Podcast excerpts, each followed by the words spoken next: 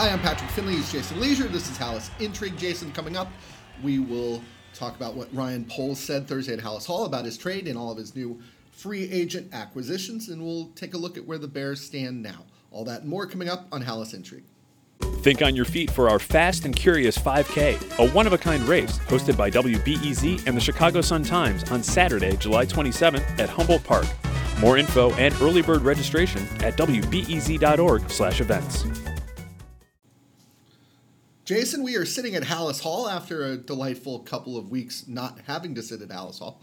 Ryan Poles has just spoken and explained his thought process on the draft and free agency to this point. More than anything, though, he, he tried to explain his thought process behind the trade and Yeah. trading the number one pick for four picks and DJ Moore. Patrick, the uh, reception for this trade has been overwhelmingly positive. And the Bear, Bears fans and the Bears themselves are very happy with the overall haul. So these are not complaints, Right. but these are some questions that everyone has been wanting to know mm-hmm. from Ryan Poles. I'm gonna I'm gonna lay them out there for you, and you give us the answers that we got today. Why trade all the way back to nine?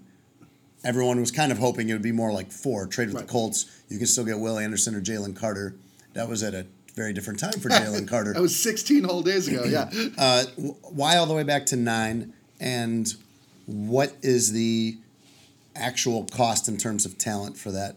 And why make this trade now rather than let the bidding war continue to build? The the shorthand or the short answer for both of your questions is DJ Moore. Uh, Ryan Poles liked the idea of getting Moore. He wanted to get him before the start of free agency, so the Bears knew what they had in their hand. And he was also afraid that Scott Fitterer, the Panthers GM, would change his mind. He said, you know, when when you're trading a veteran player, sometimes you can kind of talk yourself out of it as time goes on. So he wanted to strike while the iron is hot. Now, what does it mean for their draft situation? It's not good, Jason. I mean, he said that they've got about seven guys they think are worthy um, or the most worthy in the draft, and they're picking ninth. Uh, those seven picks, he said, include all four quarterbacks. So realistically, there are three guys in their upper tier that they would draft because they're not taking a quarterback, and they're picking ninth. I don't think any of those three guys are going to get there. Yeah, and that's problematic for the Bears because this is a team that needs stars. There Right. are no stars here, really. No. And who, who's their best player right now, regardless of position? Who is the best player? Who is the closest to making a Pro Bowl on the roster right now? Jaylon Johnson, although I I, wonder, some, right. although I wonder sometimes how much they like Jaylon Jaylon Yeah. Johnson. I mean, it's some, it's a very short list that's got Jaylon Johnson on it. Maybe Cole Kmet if he keeps getting better. May, I mean, probably Justin Fields is the, you know, if if I had to bet my own money, probably bet on Justin Fields just because you can see the upside there.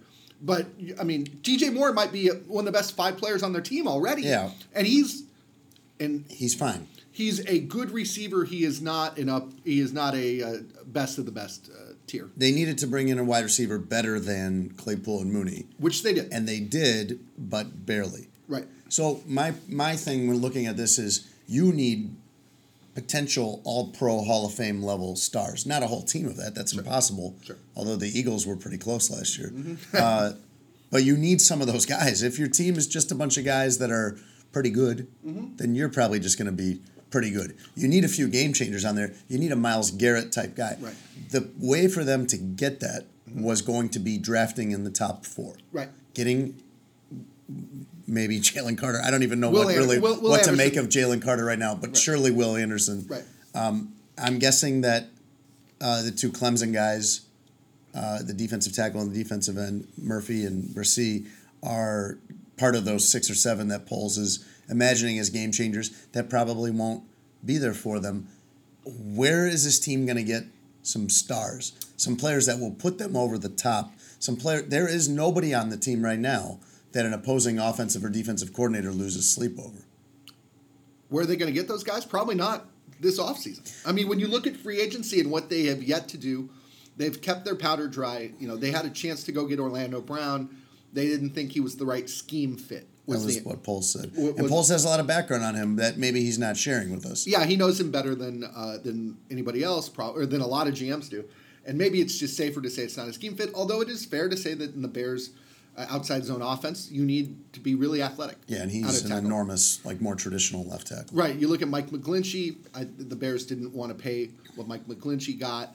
Um, you know, they didn't want to swim in those depths, and because of it, uh, you know, the list of their f- five best players, the list of their ten best players, you know, maybe has added two or three names depending on you know what T.J. Edwards can do. I think Tremaine Edmunds can be pretty good. That's another scheme fit answer that that Poles gave. It's you know why pay him and not Roquan? Right. And he essentially said he's big and long and can do things in coverage, and we think the production will follow. And they are paying him less than what Roquan wanted and got from the Ravens, by the way. You hinted at this, Patrick, uh, about, and, and Ryan Poles was very clear about this, uh, about protecting the next opportunity. Yep. And he has done that very well. Right. Because what we looked at in his first calendar year on the job was a, to- a necessary total teardown, clearing out contracts that were problematic for where the team stood at the time. Khalil Mack is worth every penny Sure. but it didn't make sense for them with where they were at overall. So you've got to do all that to then set up this great opportunity in 2023. Mm-hmm. He has now gone out and made the team better. Mm-hmm. I'm not sure how much better. We're going to find out if they're better enough to compete for a playoff spot to Right. win 10 or 11 games or something like that. But he has made them better, and their opportunity for 2024 looks almost as good, honestly, between the draft capital that they got by adding an extra first round pick from Carolina and the way that they have protected their money going forward. They are right now looking uh, at at over the cap. They are right now, as of today, set to have the sixth most cap space in 2024. That's obviously going to change a lot when they start doing contract extensions and other things like that. But the point is, they're in really good shape financially Right. and draft wise in 2024 to keep building. They have not gone all in on No. this. Well- they have gotten better Right. without compromising their next opportunity. I, I think part of the reason they haven't gone in is is you look at the premier positions in the NFL, what quarterback, left tackle, uh, edge rusher, corner. Corner wide receiver.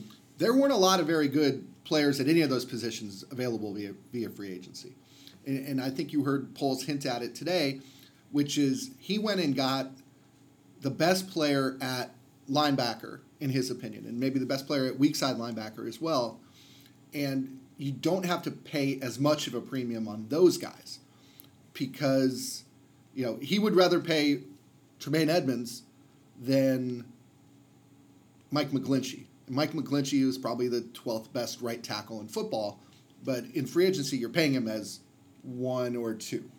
Yeah. Uh, or Juju Smith Schuster, Yeah. for example, with what you would overpay to So, get him. so you ask whether they're going to get stars.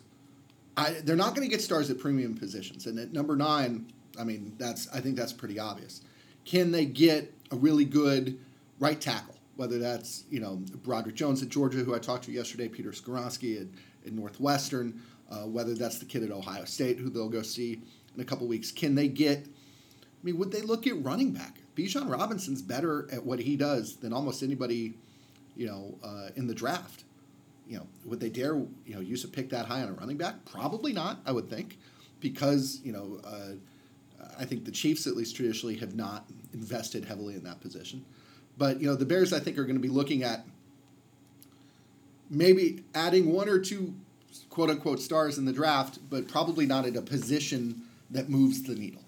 I'm glad you brought up offensive line because that is going to be an interesting situation to watch. Matt Eberflus said just a few weeks ago that all five jobs were open and that, in his words, they were pretty much where they were a year ago, looking at needing an entire offensive line uh, and not being certain about which spots were locked down. Right.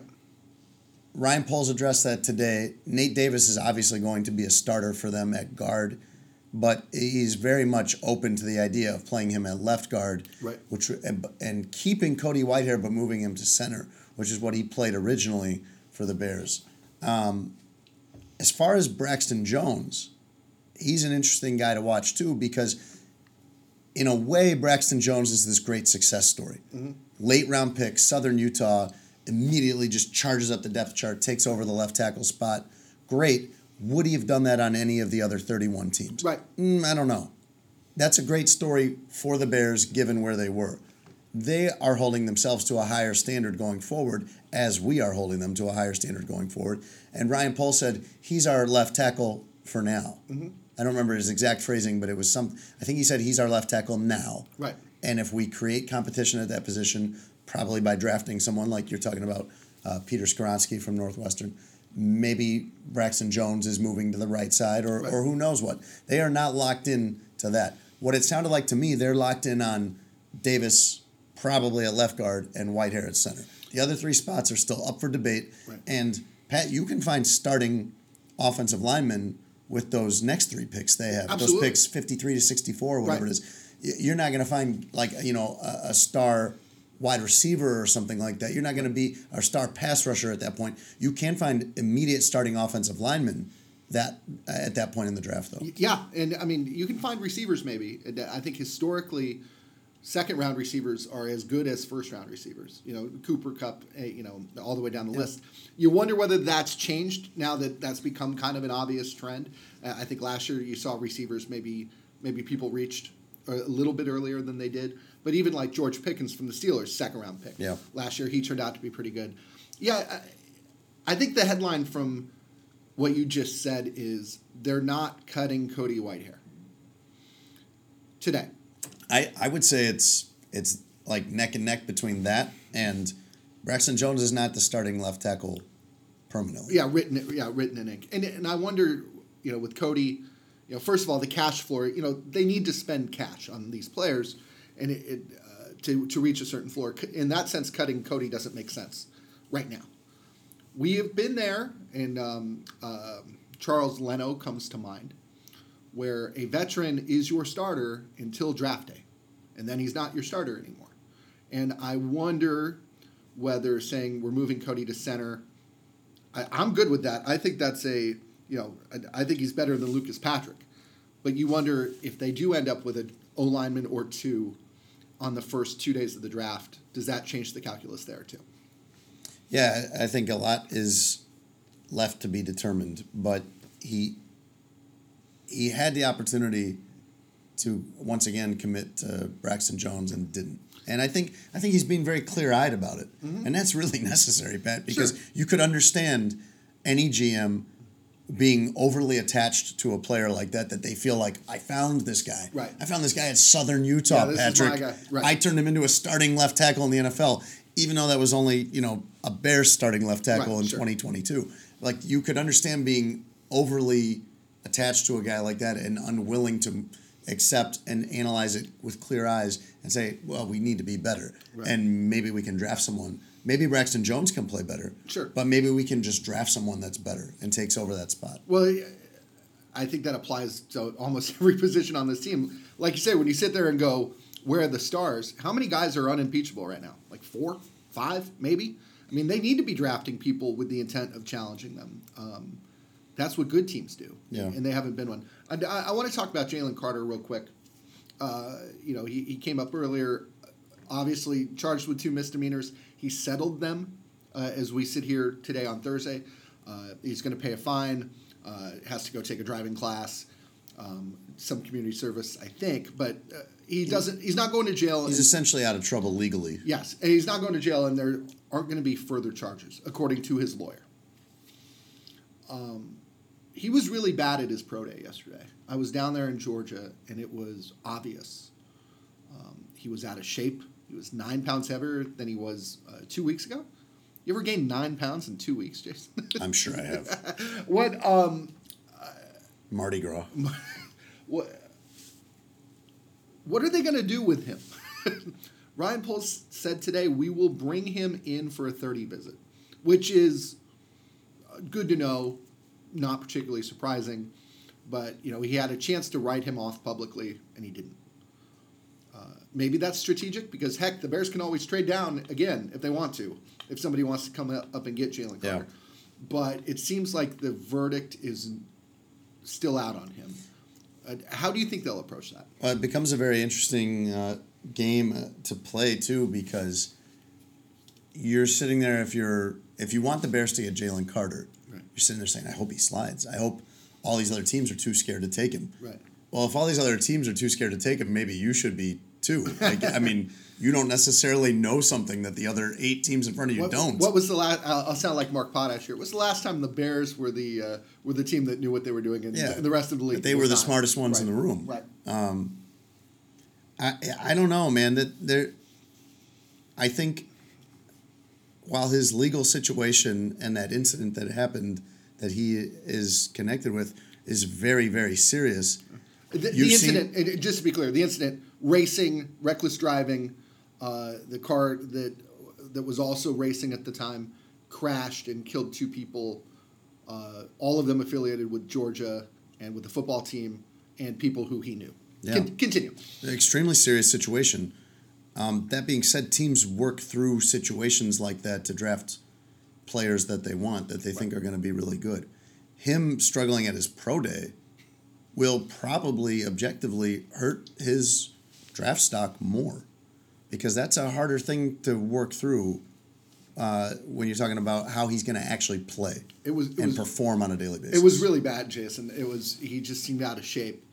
Um, and and I don't think this means he's a bad athlete. I think this means that he did not prepare. And you wonder what that says about projecting out a guy's career. You know, the Bears have this hit system. Maybe it, maybe Matt Eberflus believes in it so much that he says, "I can change this man's game and change his life." You know, with the hit system alone, and maybe he can. But right now, the knock on him is he didn't get ready for his pro day, and he didn't do a damn thing at the combine on the field. What more are you going to learn about this guy physically? I mean, what opportunities do you have? A- And what does this say about him? Kirby Smart yesterday, the Georgia coach, said, I've been coaching a long time, and there are very few people who are more talented than him. Kirby Smart coached a defensive tackle who went number one in the draft last year. Um, that talent has got to be tempting if you're a team. yeah, I mean, we thought he would be the perfect fit for the Bears based on how he's played. And you know what the Bears haven't done in the last week? Drafted a defense or uh, signed a defensive tackle as a free agent. Right. And, and I think they've learned that those guys get pricey too. You know, Hargrave, I you know they like they like Javon Hargrave a lot, um, but I, I don't think his age really lined up with their timeline. Uh, you know, maybe they do view that as a premium position. Uh, in because of the way it fits the Eberflus system. Well, they showed you that a year ago, and, and it was one of the most telling moves they've made, even though it ended up not actually happening. Right. But Pat, in the middle of a teardown, in the middle of a slash and burn, they came out strong with three years, forty million for Larry Ogunjobi because that is the premium position in his defense. Yeah, and then he failed the physical, and then they had to bring in Justin Jones as the backup plan, who was Much cheaper, Much much cheaper. And as it turns out, maybe you know, maybe had they known at this time last year that they were going to win three whole games, you know, maybe they wouldn't have tried Larry Ogunjobi because it does feel like there was a. I think they thought they'd be a little more middling than they wound up Yeah. being. Uh, so maybe it was a blessing in disguise. But yeah, I mean, if you sit there and if you hear Kirby Smart say, "Not a lot of people walking the earth that I've coached who are better than this guy," you know, do you swallow hard? That's going to be so tough. And and I think it's about more than just. You'd like to think it's about more than what happens on the field. I think if there is reason enough to feel confident in Jalen Carter going forward as a person and a player, that some someone else is going to feel that same way and take him before he gets to number nine. So I think the Bears will need to be looking at other options. And all and all it takes is one. I mean, that, you know, that's the other thing too is you know you don't need a consensus of teams to all decide that he's fine. You need one team that goes, I'm good with this. Uh, and, and that's again where you know when the Bears talk about having seven guys in their top tier, you know, is I don't I don't know if Carter's one of them right now just because they say they haven't made a decision on him yet in terms of what they think. And they're a team that needs a lot. So they are not they, they need a defensive tackle, sure, but they need a lot else. They can solve some other major needs with that pick if they don't go for defensive And, tackle. and and maybe I'm projecting a little bit, but it didn't sound to me like Poles had a, uh, you know, had some master stroke that he was uh, ready to unveil on everybody tomorrow, right? I mean, wasn't he talking as though you know this is kind of what we've done in free agency? They're going to add, you know, some borderline starters, I think, the rest of the way, but I don't think there's some sort of bombshell. You mean is he was kind of signaling like, all right, this we're done. Like this is our big spending. Yeah, yeah. yeah, yeah. I think so too. as a Bears fan, would that excite you or not? I think what you like as a Bears fan in this situation is that they have improved. They have gotten better between DJ Moore and the free agents that they did sign mm-hmm. Edmunds, Edwards, Davis, and the extra draft picks. That's all good. That should take you forward some, and then you still have the opportunity to load up again next year. You're in you're in perfect position next year. And again, you go back. This is going back now, Pat, to asking people to be patient. Right. Which Ryan Poles has only been asking that for a year. Right. But the organization's been asking that forever. Well, and we've talked about this before too. Is that if you spent all of last season fetishizing all the money you're going to have in free agency and all the draft capital you're going to have, it's really hard for this to live up to your expectations. That's that's true. Yeah, I think it would have taken like Orlando Brown or something like that. That that would have really excited people. But Ryan Poles would tell you that at really at any price that didn't make sense for them. Yeah, yeah, that uh, that makes sense, Jason. Uh, like we said, they're probably going to uh, add a couple of nominal starters here uh, in the next week or so. I'm sure we will check in uh, and talk about all that when they do. If not, we've got the owners' meetings coming up in ten days, and uh, we'll podcast from a much warmer place. Until then, he is Jason Lieser. I'm Patrick Finley. Uh, feel free to check us out on Twitter. Uh, go to the Sun Times website, pick up a paper if you live in town. Uh, we will be back again real soon. Thanks so much for listening.